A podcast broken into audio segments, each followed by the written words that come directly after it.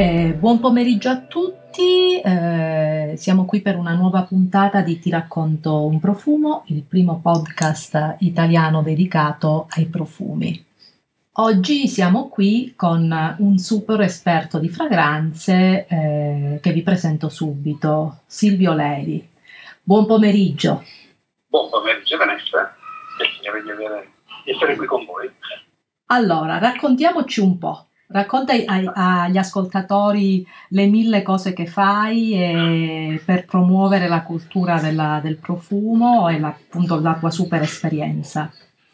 Allora, vedrò di essere il più conciso possibile, anche se ormai sono più di 25 anni che lavoro in questo settore. E in realtà sono chimico organico, laureato in chimica a Milano, mi sono occupato di profumeria di profumo chimica farmaceutica diverse, ho fatto il ricercatore, ma sono anche figlio d'arte, nel senso che mio nonno in qualche maniera poi è entrato in questo ambiente negli anni, primi anni 30 di questo secolo e, e dopodiché, e la storia è abbastanza lunga, fondò di fatto a partire da un negozio una, un'azienda di distribuzione di profumeria nell'anno lontano anno 1955.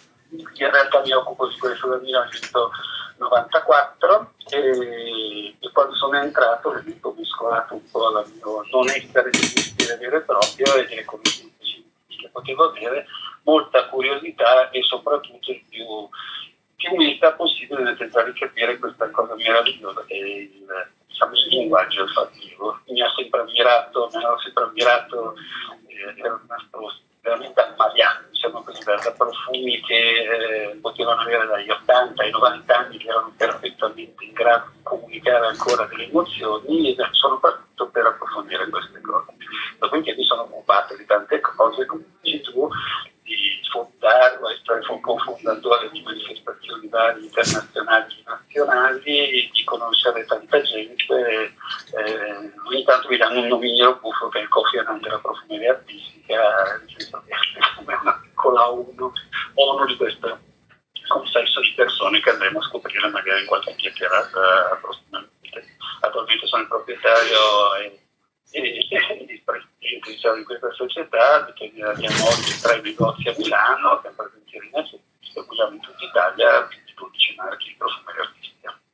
Eh, però non, ha, non, hai detto un'altra cosa che è importante anche da dire, di, parliamo almeno, spendiamo due minuti 5 minuti a parlare anche di Exans, no? Perché comunque per, per chi ama la, la, profumeria artistica, per chi ama diciamo, i profumi in genere, no? È un, un appuntamento seguitissimo. Intanto Exans, il nome di cui sono anche colpevole del suo tempo, è l'unione di due parole che sono eccellenza e distretto. E questo direi che dice tanto. E oltretutto, e tra le manifestazioni che accennavo prima, Exans, che avevo già 12 anni, si svolge a Milano, è l'unica manifestazione al mondo riconosciuta di, diciamo, una specie di app per quello che riguarda tutto ciò che riguarda nel mondo la profumeria artistica e tra altre cose, tra le tante altre attività che ho fatto, che fa parte proprio di azione di Express, esiste anche oggi un sito che si chiama Extensional, un po' come se fosse il giornale delle essenze, che è una fonte di informazione fondamentale per notizie che sono più che attendibili e interessanti per questo settore. Quindi sarebbe questo tuo ultimo progetto una sorta di rassegna stampa, no? Rassegna stampa con uh, le notizie tutte del mondo del profumo, però selezionate, non messe così. Diciamo che una piccola, chiamiamola un po' se vogliamo una specie di Amstrad della profumeria artistica, ecco, per cui diciamo, in modo tale che almeno la gente non si disperde perché purtroppo come sappiamo le notizie e, e, e le, le, le, informazioni non esattamente attendibili o imparaticcio, il cosiddetto cut and paste, per cui a volte si estrapola da un contesto una descrizione e poi viene propagata a dismisura e quindi a volte anche involontariamente ti prende la grande confusione. Nel nostro mondo ci sono parecchie parole che creano confusione. Eh, è, è, vero, questo comunque è un problema di, di, di questi tempi, troppe, troppe, informazioni difficili da, da verificare e, e molta, molta robaccia in giro. Comunque, allora, io vorrei partire da una cosa. Mm, nella- nel mondo dello skincare c'è questa mania di leggere l'etichetta, no? L'INCI. La prima cosa, le persone, prima di sapere il prodotto, ti chiedono subito l'INCI, no? Che sta diventando quasi un integralismo. Invece, sul profumo, tu, eh, cioè, una persona che guarda il profumo, eh, l'INCI è ridotto all'osso, cosa, il cosiddetto INCI, cosa troviamo in un profumo? Svelaci cosa c'è dentro il profumo. Innanzitutto stiamo parlando del segreto meglio custodito più che dell'oro di Fort Knox, nel senso che a livello legislativo, eh, per quanto riguarda i profumi, esistono solo tre cose che devono essere indicate in etichetta, troverete quasi sempre. Generalmente la, generalmente la cosa più in alto che trovate, perché diciamo che l'etichetta in genere la cosa più in alto è quella con la maggior concentrazione, quella più più piccola concentrazione. In genere trovate acqua, cioè trovate scusate, uh, alcol, che intendiamo l'alcol uh, etanolo, eh, troverete eh, acqua che mediamente sta entro il 5% della, della composizione e poi trovate un'unica parola che, si chiama, che è persium. Questo persium può contenere da 1 a 200 o 300 ingredienti diversi, ma non verranno mai svelati. Poi trovate un enorme elenco di, nomi chimici, apparentemente, ma sotto i nomi chimici sono tanti, l'elenco si restringe solo a queste sostanze, quelle cose che sembrano cose iperchimiche, sintetiche, eccetera, non sono altro che il nome, diciamo, ufficiale chimica della LUPAC, cosiddetta l'associazione, eh, che descrive 26 potenziali allergeni. Questi potenziali allergeni, fate però per tenete presente che rispetto a quello che vedete sull'etichetta, il 70% di questi 26 ingredienti sono di origine assolutamente eh, naturale. E quindi stiamo parlando di cose come il bergamotto, la lavanda, cose che sono in profumeria da anni e anni e a volte possono aver dato alcuni effetti di sensibilizzazione o potenziale allergie, ma che è giusto che vengano elencate perché se uno è sensibile a quelle cose non può certo. essere informato. Bisogna sapere molto bene però il nome chimico perché non troverete mai né bergamotto né lavanda, ma troverete un numero con tanti inverini e nomi inglesi strani che non vi dicono assolutamente nulla. Ah, ho capito. E invece adesso mi è venuta una curiosità, no? Allora, eh, sappiamo benissimo che lavorando in questo settore una cosa è incontrare persone che fanno il nostro stesso lavoro e una cosa quando incontriamo persone che non fanno il nostro stesso lavoro e eh, magari ci fanno delle domande che a noi, cioè, no, no, a cui non siamo abituati a, de- a rispondere, no? Ci parlano, ci chiedono di cose che a volte sono scontate per noi, che però in realtà non sono scontate. Parliamo diciamo di di un consumer finale che non sia eh, quasi ossessionato dai profumi, no? Perché comunque i veri appassionati stanno lì a studiare, eh, conoscono il linguaggio tecnico, eh, però c'è, poi c'è una grandissima parte, perché il profumo è un, è un, un, prodotto che praticamente, a parte pochi che sono quelli integralisti che dicono io profumo mai neanche il deodorante, eh, Dio, Dio ci salvi. non, non odore lo stesso, eh, eh, lo so, poi soprattutto d'estate si sente sui mezzi chi non usa il profumo. Comunque, eh, capita, ti è capitato di, di, di, di dover rispondere? Che, cioè, che tipo di, do, domande ti fanno quando le persone che, che, che incontri che però non, non, sono addetti al settore? Che domande ti fanno? Di, cosa sono curiosi? La cosa che mi ha sempre fatto abbastanza impressione è il fatto che in realtà ben pochi hanno idea di come un cosiddetto naso, che poi sarebbe il profumiere che compone i profumi, effettivamente lavora e che cosa siano le materie prime, in che forma le ha a disposizione e quindi come compone i profumi. E l'altra cosa interessante a mio avviso è che pochi si rendono conto, per esempio, che il profumo oggi in alcol e spray è considerata la cosa più ovvia al mondo, ma in realtà cosa ci sta dietro, che cos'è l'alcol che si usa in profumeria, perché non è assoggettato una tazza, eccetera, non lo si sa. Allora, diciamo, partiamo brevemente. L'alcol, che, l'alcol perché si usa l'alcol perché la stragrande maggioranza delle sostanze burose sono cosiddette ipofile, cioè che amano i grassi. E l'etanolo è una meravigliosa piccola molecolina che conosciamo tutti se non altro perché beviamo il vino, perché disinfettiamo una ferita, eh, che è capace di sciogliere anche delle sostanze che sono praticamente insolubili con un ulteriore secondo vantaggio, che una volta che io ho disperso queste molecole odorose in una massa liquida modo da poterla spruzzare e distribuire sulla pelle, l'etanolo si evapora molto rapidamente dalla nostra pelle, che è un po' quella sensazione di freschezza che si ha quando si spruzza un profumo sulla pelle, lasciando quindi distribuito uniformemente gli oli essenziali che ne saranno dispersi.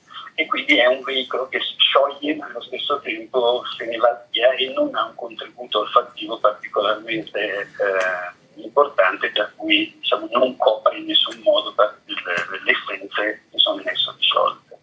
Quindi questi sono i motivi, però ricordiamoci che l'alcol è disponibile nel mondo occidentale dopo a vicenda, cioè è vero che il Leonardo da Vinci qualcosa aveva già fatto nell'ambito della civilizzazione, ma ai tempi, diciamo, nel Rinascimento, gli oli erano prevalentemente sciolti in olio, cioè non si sapeva ancora utilizzare e sfruttare a livello produttivo la fermentazione. Ricordiamoci che l'etanolo in gran parte viene da fonte assolutamente naturale, come può essere la canna da zucchero, la barbabietola, le, le mele, le, le, mele, le pere, quindi fermentazioni varie possono fare cosiddetta fermentazione alcolica, produrre eh, etanolo. Ovviamente bisogna avere diciamo, la, la, procedura e le metodiche per poterlo separare. L'etanolo c'è nei profumi, non è solo quell'olio che potete comprare in drogheria, quello cosiddetto eh, edibile, ma gli viene aggiunto qualcosa perché lo rende eh, denaturato cosiddetto, il che vuol dire che viene reso non più edibile, non più mangiabile. Perché è questo?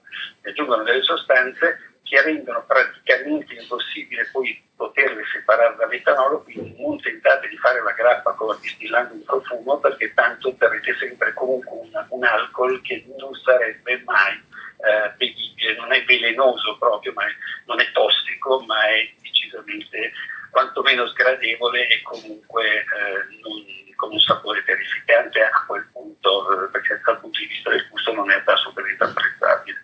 E perché viene fatto una volta che viene denaturato così secondo le norme fiscali non viene applicata la tassa che invece è quella che è quella specie di francobollo che si mette sopra le bottiglie di grappa o di whisky. Ah, che questo non lo sapevo del fatto che eh, del, perché forse non bevo grappa e whisky, quindi non, ho fatto mai caso alla, alla tassa, quindi questa mi è nuova. La cosiddetta accise, no? Sai, questo non sì. come si usava una volta. Sì sull'alcol in tutto il mondo c'è, c'è una tassa che piuttosto onerosa tra l'altro, per, cui, per quello che poi il whisky costa tanto, non tanto perché, perché costi, non costa di più, tanto di più produrre il whisky che un profumo, ma quel whisky proporzionalmente costa di più.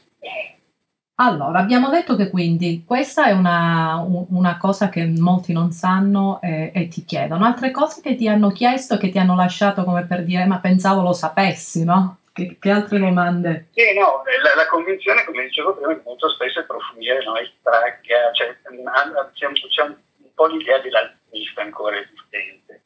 Oggi per una questione di, di questioni normativa, di sicurezza, di procedure eh, estrattive varie, non è che il profumiere va a raccogliere le rose e le estrae, non è che va a fare l'infusione eh, di, di materie sostanze animali per cui produrre. Diciamo che esistono delle aziende che ormai si specializzano in questo e procurano ai profumieri che le chiedono dei prodotti già purificati, purificati, certificati, analizzati dal punto di vista della tossicologia, per cui il profumiere ha di fronte a sé mediamente una serie, facciamo conto, di boccettine da cui prende dei liquidi o dei solidi che peserà e mescolerà. Attenzione, forse la gente non sa qual è la composizione, qual è la difficoltà compositiva del profumo e questa è un'altra cosa che mi capita spesso spiegare, cioè eh, facciamo un esempio, in musica noi abbiamo sette note e cinque diesis, diciamo che abbiamo 12 elementi che si compongono e possiamo fare dalla strimpellata alla nona di Beethoven. In, uh, un pittore tendenzialmente ha quattro colori base che può mescolare in vari modi. Il povero profumiere ha a disposizione una cosa come 4.000 diverse sostanze che potrebbe utilizzare. Mm. Eh, già per capirne qualcosa ci mette qualche, una decina d'anni, in più in genere arriva a selezionare mediamente 300 sostanze che sono la cosiddetta palette, diciamo l'organo del profumiere, secondo sì. questo termine, una specie di mobile con delle, dei ripianini in cui ci sono questi ingredienti che il profumiere in cui entra in dimestichezza diventeranno diciamo, le note che con lui, con, con cui comporrà i profumi. Eh, queste note sono 300 semplicemente, ma c'è un'altra piccola enorme complicazione che è il, l'odor unit, e questo ve lo spiego in un modo molto semplice.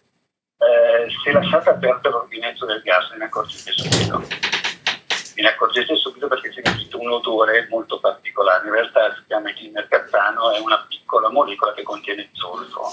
Lo zolfo a livello diciamo, globale è un segnale di pericolo sì. Ericol per solfatare il vulcano, l'incendio, eccetera. Allora, in realtà il gas di città che noi usiamo nelle nostre cucine non ha odore, non lo percepiremo. Viene aggiunta questa sostanza perché? Perché per un ppm, un ppm, cioè una parte per visione, cioè su un miliardo di molecole che ci sono nell'aria intorno a voi, ne basta una di queste e quella voi la sentirete. Quindi questo perché ve lo cito? Perché nella profumeria ci sono odor unit, che vuol dire qual è la soglia minima di percezione per qualunque naso eh, umano della, per percepire quell'odore, ci possono essere differenze logaritmiche, cioè vuol dire che, per i soldoni, una goccia di un olio essenziale può avere una potenza olfattiva pari a un litro di un'altra sostanza. Nella rosa naturale, quella che distillavano anche Mesopotamia ci sono circa 480 specie chimiche diverse. Le, mm. le due che danno più eh, contributo all'effetto olfattivo dell'odore di rosa sono quelle presenti in minima quantità in questa miscela. Eh. Quindi è, è, è, un lavoro, ma un lavoro no, non una cosa semplice, no? Uno immagina, sì. Assolutamente no, quello che posso dirvi è che ogni tanto come diventate sono due cose divertenti, una cosa che intanto conoscendo parecchi profondieri spesso discusso del fatto che non si capisce bene perché loro sono chiamati nasi e non vengono chiamati orecchie musicisti e quindi noi dobbiamo avere come, come, come, come un mignolo quello del naso eh, e, e altre api, pittore non le mani e questo fa un po', fa un po sorridere. Eh, sicuramente però qui c'è un solfeggiamento, ci sono molti elementi eh, dal punto di vista descrittivo, eh, come è difficilissimo descrivere un profumo, eh, per esempio si utilizzano molto alcune parole della musica e quindi eh, diciamo nota, accordo e solfeggio. Il solfeggio in profumeria è molto complicato perché devo solfeggiare non su sette note ma su 300 e ognuna di queste note è come se avesse una pedaliera in cui l'intensità eh, di quel suono a livello olfattivo eh, può essere modulato in maniera completamente diversa. Poi ci sono tutta una serie di eh, combinazioni positive e combinazioni completamente negative. Il, il training di un, di un profumiere, eh, per esempio, è capitato di andare al Grass Institute of Perfumery eh, a incontrare gli studenti e gli esercizi comunque da anni, da Jean Carter, primo a creare un metodo nel, diciamo, di selezione dei profumieri è prima devo riconoscere note singole, poi devo riconoscere due note insieme, poi devo riconoscerle in combinazioni diverse e riuscire anche a descriverle. E la cosa divertente, questo può essere utile, è che vengono spinti molti studenti a fare sempre delle associazioni, quella che è il grande teorico dell'estetica del profumo che era Lutusca, in modo definisce la forma olfattiva, cioè vuol dire che ogni volta che io eh, per esempio è curioso come molti profumieri, se ci parlate di sandalo, che per noi magari è legno, molti danno latte, perché gli ricorda le note del latte, perché sono ha delle nuance che ricordano effettivamente quello, oppure qualcuno ti, ti spingono ad associare un ricordo o un colore ad ogni nota olfattiva, perché questo ti aiuterà moltissimo poi a fare una cosa che io ho visto più volte fare, ma che magari nessuno si immagina. Un vero profumiere, un profumiere che ha fatto almeno 15 anni di training, il profumo lo scrive prima ancora di comporlo, esattamente come fa un musicista. Un musicista non deve avere necessariamente lo strumento davanti per comporre, ma vive eh, lo spartito con le note e lui sente nella sua testa la, la musica. A me è capitato una volta, di uno di cui era Marquardo, un altro Maurizio Cerizza, eh, che si sono incontrati davanti a me e si sono messi a discutere dei profumi semplicemente leggendone la formula. E io ogni tanto scherzavo con loro dicendo mi fate capire qualcosa gentilmente e questi dicevano no, se aumentiamo questo viene più e discutevano dell'effetto olfattivo ma semplicemente leggendo perché l'esercizio che loro hanno fatto per decenni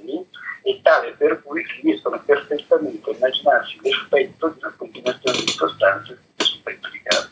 Nessuno di noi ci riuscirà mai, ma è molto bello questo perché io posso immaginare un profumo e con l'odore compone ovviamente, ma è, eh, questo è uno degli aspetti bellissimi del profumo secondo me. Assolutamente. Per posso comporre un profumo. Assolutamente. E invece una curiosità, allora, eh, una della, delle, degli aspetti del tuo lavoro no? è anche appunto distribuire eh, la distribuzione dei brand. Allora, come, eh, come si fa a, a, individuare che caratteristiche secondo me, de, de, secondo, secondo, la tua esperienza, deve avere un brand, perché anche ad Exans espongono tantissimi, tantissimi brand, che caratteristiche deve avere secondo te un brand piccolo per diventare un, un brand di, di, di, culto, diciamo, in questo mondo, no? Come fai ad, ad accorgere? Diciamo 12 anni fa lo scrissi semplicemente, cioè io sono il presidente della giuria di Extans e se andate sul sito di Extans non è facilissimo da trovare, ma ci sono i criteri che segue eh, questa giuria fatta da nove membri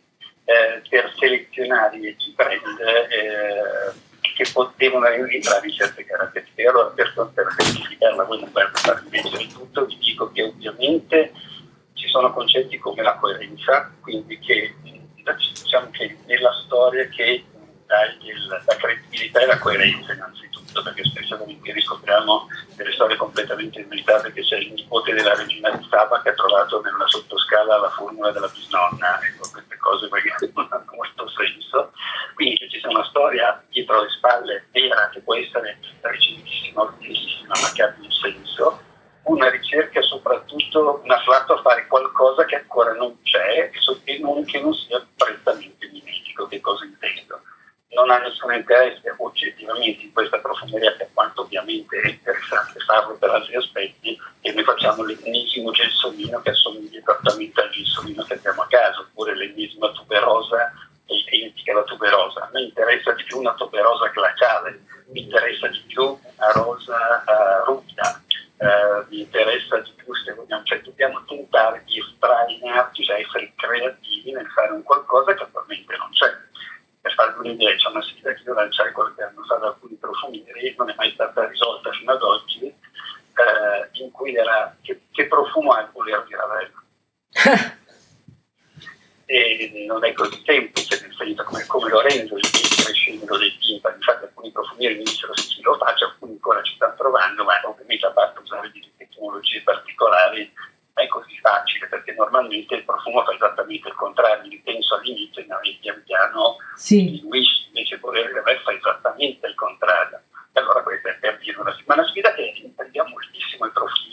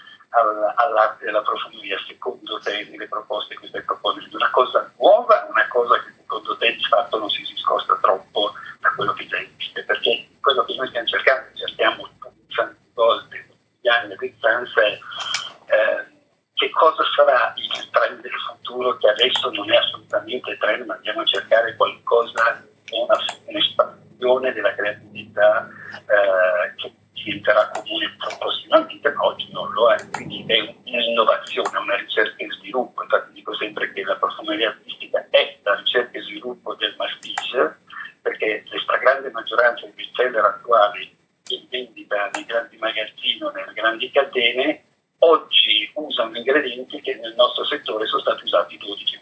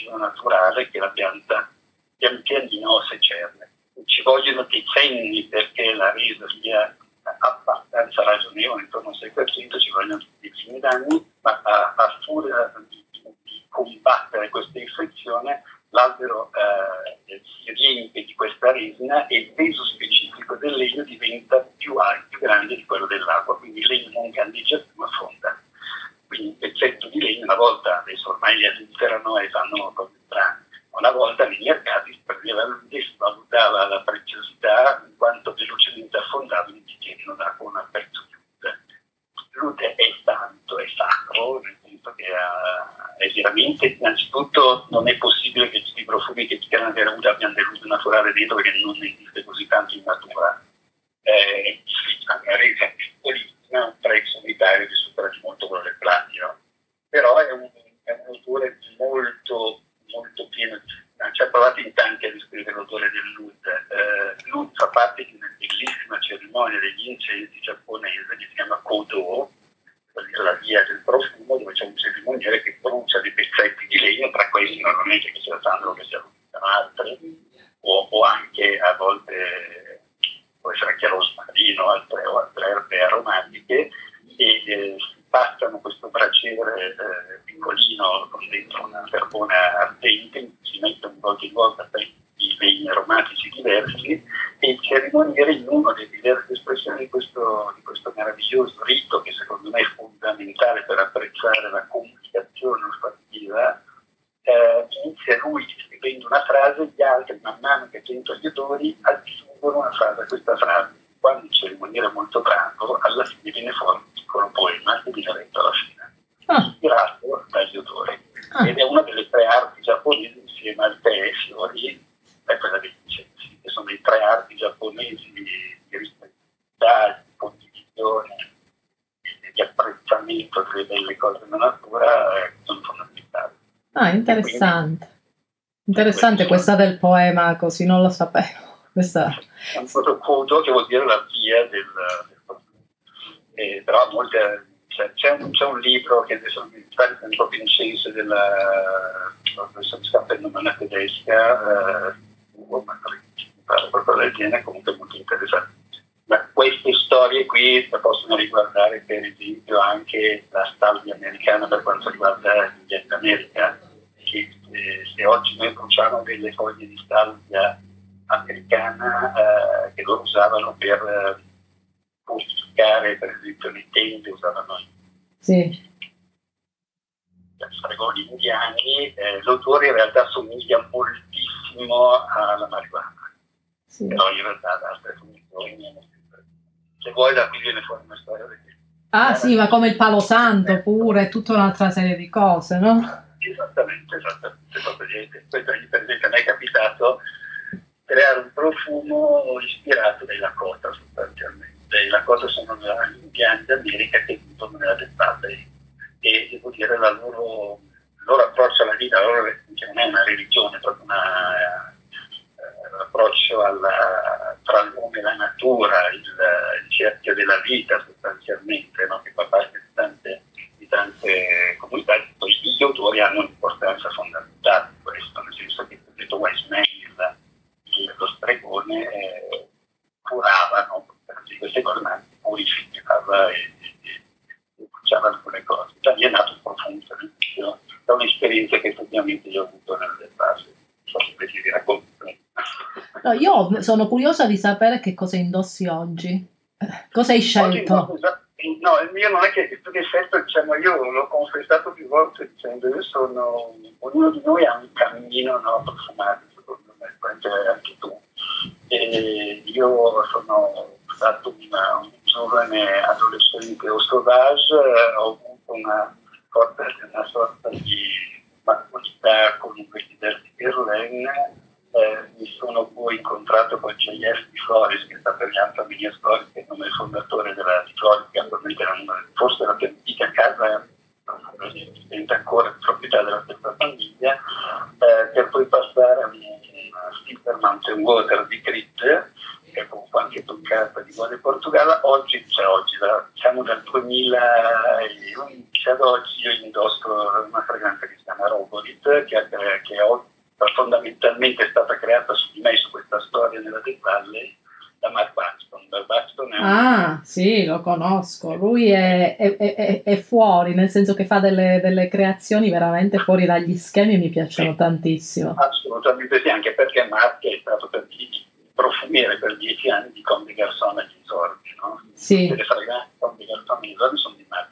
Poi Mark si diverte, ci conosciamo piuttosto bene e si diverte molto, io ho sempre definito come un Peter Pan della profumeria, eh, si diverte molto su qualunque cosa sia un progetto un po' di frontiera immediatamente, che sia dall'odore delle volpi a, a, a, qualunque altra attività strana legata ad altre arti, ci si butta capo. È vero, io ricordo lui, vabbè, l'avevo avevo già sentito dei suoi lavori, ma mi ricordo durante Exans una volta c'è stata questa proiezione eh, in un cinema che adesso non c'è più perché c'è, c'è l'Apple, no? E, e lui aveva, aveva, curato la parte olfattiva di, di della proiezione, no? E sono stata lì tutto il tempo a guardare il film. In teoria avevo, avrei scelto un, un, film diverso perché era un film su eh, esistenzialismo, era in, in, polacco, però i profumi erano strepitosi. Ero lì ipnotizzata dai profumi che passavano a seconda della. Eh, no, ma infatti se andate, se andate su YouTube, eh, no, cercate eh, Mark Baxton Roboris, che poi è quella fragranza che attualmente addosso e dicono che Matt descrive più o meno come io gli ho commissionato la fragranza. Io dovrei vergognarmene un po' perché a un certo punto mi dice che lui ha pensato a me con una gonnellina di daino eh, che, che sta bruciando delle erbe un po' allucinogene sulle montagne rocciose ringraziando Wakantanka, il grande spirito per la pioggia nel deserto. Questo in effetti è più o meno come nato il profumo. Ah, e come è nato? Scusami, tu che brief gli hai dato? Non penso che gli hai detto, no, immaginami col gonnellino. No, no, inizialmente no, è una storia vera, nel senso che è esattamente anche una data precisa, che è 15 agosto 2004. E quel giorno io nella Dettalle, no, appena passato da Point, siamo andati a Loggia, eh, mentre eravamo appena arrivati, era una comitiva di amici con, con i figli, erano tutti vicino, a un certo punto abbiamo visto scurarsi improvvisamente il cielo e, ed è venuto una specie di diluvio universale, se andate su Google trovate proprio che ci sono delle riflessioni, quindi c'è questo 2004 Dead Valley, trovate qualcosa. E dopo mi pare oltre 54 anni che non pioveva nel deserto è venuto il diluvio, ci hanno bloccati tutti il tempo, sicuro le ragazze non divertiti noi eravamo un po' preoccupati perché quando vedi questi fumi di 15 km no, per destinare il deserto e non c'è niente che ti toglie la vista e quindi facevano un po' impressione. E lì sono nati in realtà due profumi, da questo ricordo, diciamo, c'è la parte diciamo, di, di, scatenamento della natura, di impressione, di, eh, di sensazione di... Immaginate di essere nel posto più arido del mondo, ma allo stesso tempo sentite l'umidità che sta arrivando, della sensazione che avete per tradurvela è come quando siete al mare sul lettino a prendere il sole e sentite che sta arrivando la bufera no? e avete la percezione di un'umidità che non è da voi ma sta arrivando e voi siete completamente al caldo. E non era facile interpretarlo perché è nato un altro, un altro profumo con Maurizio Cerita che si chiama Fulgor, l'immanenza del scatenamento della forza della natura. Invece dall'altra parte, eh, eh, poi studiando appunto la storia di Lakota, che dicono di quell'acqua nel deserto per oltre 50 anni sicuramente porterà eh, strategicità al deserto perché fioriranno i cactus e tutte queste le cose, quindi un po' il cerchio della vita e tant'è vero che con Martins il dominio del, di questo progetto è stato Wakantanka, che vuol, Wakantanka vuol dire il grande spirito perché Tatanka è il grande animale che sarebbe il bufalo. Sì. Quindi l'idea, un'idea di ottimismo, cioè non sempre, diciamo, diciamo in parole povere, quello che può sembrare, sembrare brutto, speriamo che lo sia anche questo malefico Covid, porterà del bene. Eh, per cui non vediamo l'aspetto positivo, il bicchiere mezzo pieno non è mezzo vuoto, e quindi Roboris è un, diciamo, un segno di eh, proprio tendenzialmente sopra, io sono tendenzialmente un, ottimista, cioè se io perdo il portafoglio sono sicuro che lo ritroverò. L'ho abbandonato da qualche parte ma lo ritrovo, non vale una citazione penso positiva. Eh, Roboris è, e io e Mark abbiamo alcune note olfattive che amiamo, in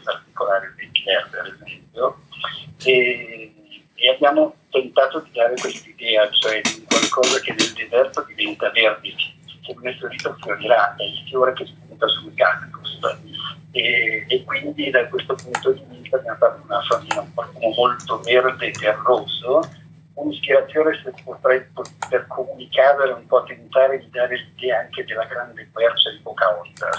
Ah. Cioè, è qualcosa a cui io mi affido, è, è molto radicato a terra, quindi è terreno, ma si, leva verso l'alto ed è, una, è, un senso di crescita, di positività e di protezione da un certo punto di vista. E quindi qui abbiamo combinato un po' di, di cose insieme dove, ripeto, sul fondo c'è sicuramente del vetiver standard, che è il legno aceto, un altro legno che amo moltissimo, eh, e poi ovviamente ci sono so, dell'ambra grigia, della fava tonca, ormai sulla fava tonca spostiamo ci torniamo, per poi avere una, un cuore di fiori che porta dal cerità, dal sommino al verde, e poi diventare molto verde, cioè verde di violetta, di chitine, rabarbaro che dà del senso anche possibilità e l'abbiamo chiamato Roboris. Roboris perché ha tante opere che è il cerchio della vita Eropolis in realtà molti di noi italiani dovremmo sapere che è il genitivo di una parola latina che è bis. Okay. Non so se qualcuno si ricorda, ma è bis robolis, quindi è un genitivo completamente anomalo rispetto al nominativo, e, e qui robolis letteralmente vuol dire della forza, cioè è la tua interiore, è la, la, la, quando, quando tu senti la tua capacità di reagire agli eventi in senso proattivo. E quindi dal 2011 compreso che indosso questa fragranza anche perché come è stato fatto un po' so più è e, l'autore è grande e, mentre Fulgor è una cosa molto minerale molto elettrica molto e qui entriamo in quel concetto di quando un profumo i profumi si dividono in due grandi categorie secondo per esempio di Robert che è stato un grande amico un grande autore un grande maestro per dire papà di, di, di Paz, Madame Rochard Rochat e di Amouage Gold. Sì.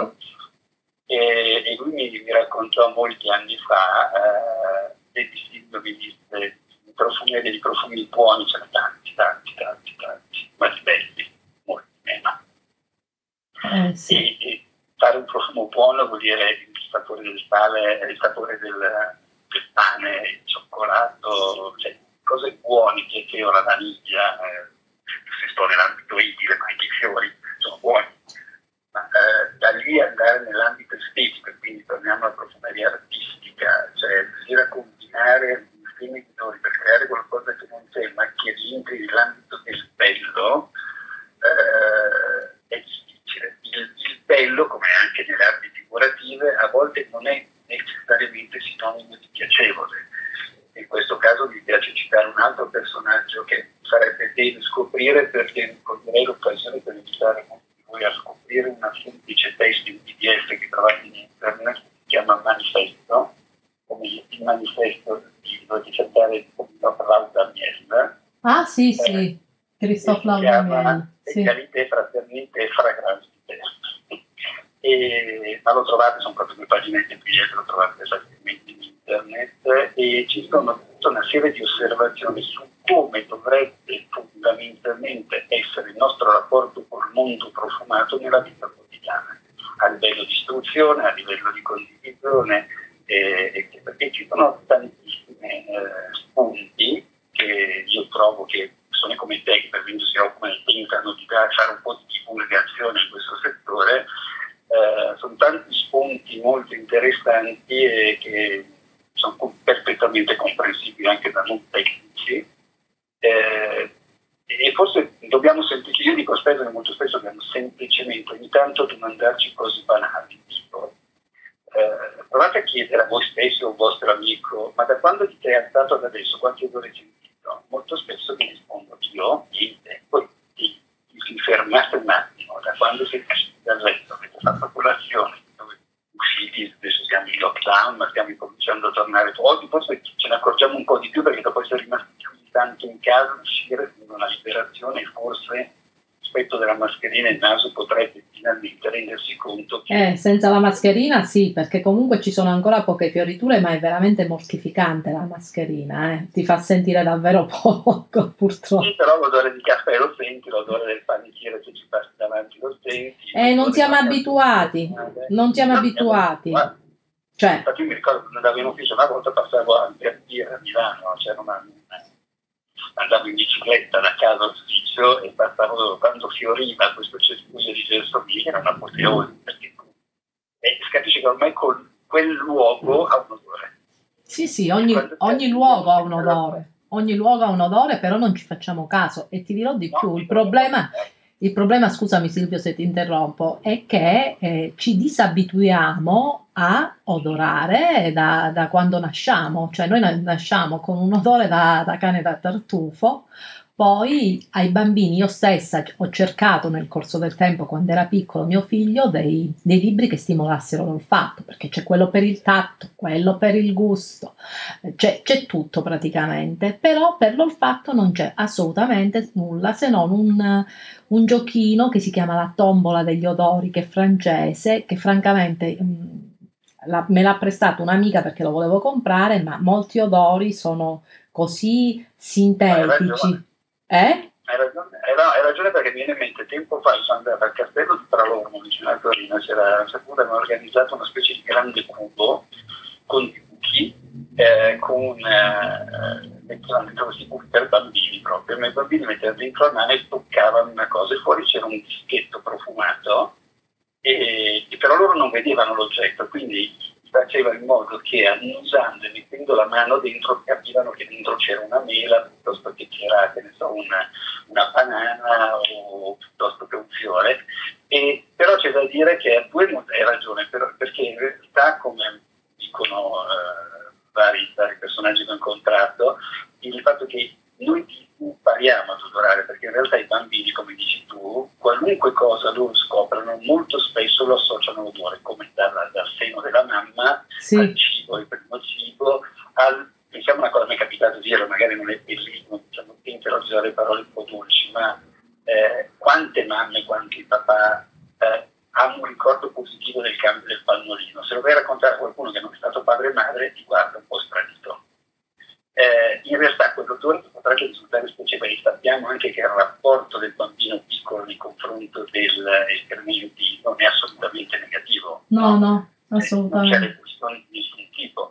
E addirittura io ho perfettamente presente, io padre che cambiavo i pannolini a mia figlia e mio figlio, non l'ho mai, non l'ho mai trovato disgusto nel fare questa cosa, addirittura mettete di squisire su quanto era cambiato l'odore della sua carcolina. Sì, sì, a seconda, certo. E, e, e quindi dire, è una questione di, e in quel caso la connessione di quel messaggio olfattivo a qualcosa che tu volevi il bene dell'anima, vuoi il bene dell'anima, e ti porta a considerarlo in modo completamente diverso. No? Sì. Eh, noi dobbiamo imparare, a reimparare ad usarci intorno a, cioè, tanto dico per il bambino di città, eh, anche andando dall'ortolano è quasi in odore, oggi il verde del pomodoro e gli aromi sono gli odori più intensi, per il resto loro hanno una, molti bambini oggi di città non hanno coscienza, non, non si saprebbero muovere seguendo tracce olfattive fuori dal loro ambiente. No, anche perché molti bambini associano, io ho fatto con l'esperimento con, con i figli, con, i fr- vabbè, con gli amichetti di mio figlio quando erano piccolo, piccoli. Eh, quando chiedevo loro un odore, un odore che gli piacesse, eh, si usciva sempre con il cibo. Poi gli dicevo: no, no, non solo il cibo. Allora iniziavano a pensarci e uscivano le cose più incredibili, da, dall'odore delle puzzette, che bambi, ad alcuni bambini piaceva, fino all'odore della neve. Quindi, perché comunque se non li stimoli, i bambini... L'odore della neve è meraviglioso. Eh, cioè, eh, e comunque ho, ho, visto che i bambini sono molto attratti da questa parte della, eh, dell'olfatto, perché da una parte sono affascinati perché vedono i bambini imitano, quindi vedono i genitori che mettono il profumo. Dei profumi naturalmente per loro sono troppo forti, cioè io ricordo da bambina che ero affascinata dalle bottigliette di mia mamma che erano all'epoca First di Van Cleef Arpels, Opium di Saint Laurent, ma io le trovavo, quei profumi li trovavo fetenti perché erano troppo forti per le, le, le mie narici, no? Però loro sono, sono, affascinati a fare i giochi con, con, i profumi che non siano appunto troppo intensi, ma partendo anche appunto dalle, uh, dalle dalle erbe, dalla, dal rosmarino, le altre cose, cioè io li vedo, però non glieli fa fare nessuno, cioè le cose... Cioè... Sì, sì, ma il limone, l'arancia, cioè vuol dire sì. banalmente fatti la buccia di limone, un profumo meraviglioso, la menta... La sì, sì, ma no, non si fa. Vuoi la cipolla, cioè, sì, sì, eh, ma, eh, ma, non si fa, non si fa perché comunque... Non, non, si sa perché, man mano, cioè, eh, la cosa è che appunto hai eh, stimoli per qualsiasi cosa, per il neonato che inizia a crescere, e però il naso poi ce lo dimentichiamo, che in teoria... Si... Nel manifesto di Tomier questo aspetto lo troverai, cioè lui dice che nell'educazione fin da bambini l'approccio all'odore, usare come messaggistica l'odore è molto importante perché in realtà abbiamo disimpa- cioè, c'è un'altra manifestazione bellissima, non mi ricordo se di Maurice Moreno di, di Robert, che dice da quando abbiamo imparato a diventare bipedi abbiamo perso il nostro rapporto col naso. Eh. Perché se ci pensi gli animali si annusano, anche le pergame annusano per terra. C'è la messaggistica che nel mondo animale è cibo, pericolo, casa, eccetera. Noi l'abbiamo un po' perso, ci odoriamo, abbiamo tolto da terra il naso, quindi è faticoso, nel senso che non siamo vicini all'emanazione immediata dell'odore e mangiamo, ci laviamo e asportiamo un po' i nostri odori, ci ricopriamo di altri odori che sono diventati prevalentemente status symbol. Sì. Quando invece in realtà noi dovremmo, qual è l'aspirazione massima secondo me di noi, è per esempio il, il profumo che sceglieremo nel nostro discreto ambasciatore. Cosa vuol dire? Che si dovremmo annunciarci e lasciare un ricordo di noi. Quindi quando uno sente quel profumo e poi tu incomincia a parlare, hai una tua identità, gestualità, di colori che indossano, uno stile di, di, di abbigliamento, chi ha sentito l'odore inizialmente non troverà nulla di storico tra il, messaggio olfattivo che hai mandato e quello che tu appari in quel momento, poi quanto sia vero e quanto sia fatto non interessa niente, no? perché è una cosa che abbiamo discusso anche gli tempi su come ci approcciamo e come ci vogliamo mostrare agli altri, e poi quando te ne andrai lascerai il segno. Un esempio di questo tipo è c'è un profumo che eh, ma sempre ammaliato e non, fa fatica a trovare uno che si chiama l'antimatière di Isabelle Doyen che è stata per anni l'approfondire via di Butal eh, che, è, che, era per un marchio che si chiama Neite che è un marchio svizzero sì. E questo profumo è meraviglioso perché ho sempre detto, discutendo anche con Isabella, è un profumo senza, se volete è un tema che non abbiamo affrontato, cioè le piramidi olfattive, ma comunque è un profumo senza testa e senza cuore, ma fatto con la testa e col cuore, perché è tutto noti di fondo. E la cosa curiosa è che la mia collaboratrice che lo usa, eh, ogni tanto mi portava sul libro firma, io magari ero intento a fare d'altro, poi a un certo punto che guardavo il computer non mi sono accorto che lei sparita una portata di schermo, poi a un certo punto mediamente alzo la testa e dico Nicoletta, e lei non c'è. Perché? Perché appunto note di fondo che ci mettono un po' a evaporare, restano un po' nell'aria per parecchio tempo, ci mettono un po' a raggiungerti, ma poi rimangono. E, e, e, quindi è come se avesse lasciato l'impronta nell'aria della sua presenza, ma lei non c'è più. Quindi ogni tanto lo chiamavo un po' il profumo di Bill Coyote, perché non so se avete presente il cartone animato quando lui eh, parte, il bip parte e, e, corre e tu vedi solo l'impronta nell'aria della, della sua presenza, no? perché va talmente veloce che non lo vedi, però rimane l'impronta. E quindi è un, è un, è un, è un marchio, un marchio olfattivo. Attenzione che questo, per tornare agli animali, non è altro che la marchiatura del territorio che fanno i maschi nel, nel periodo del calore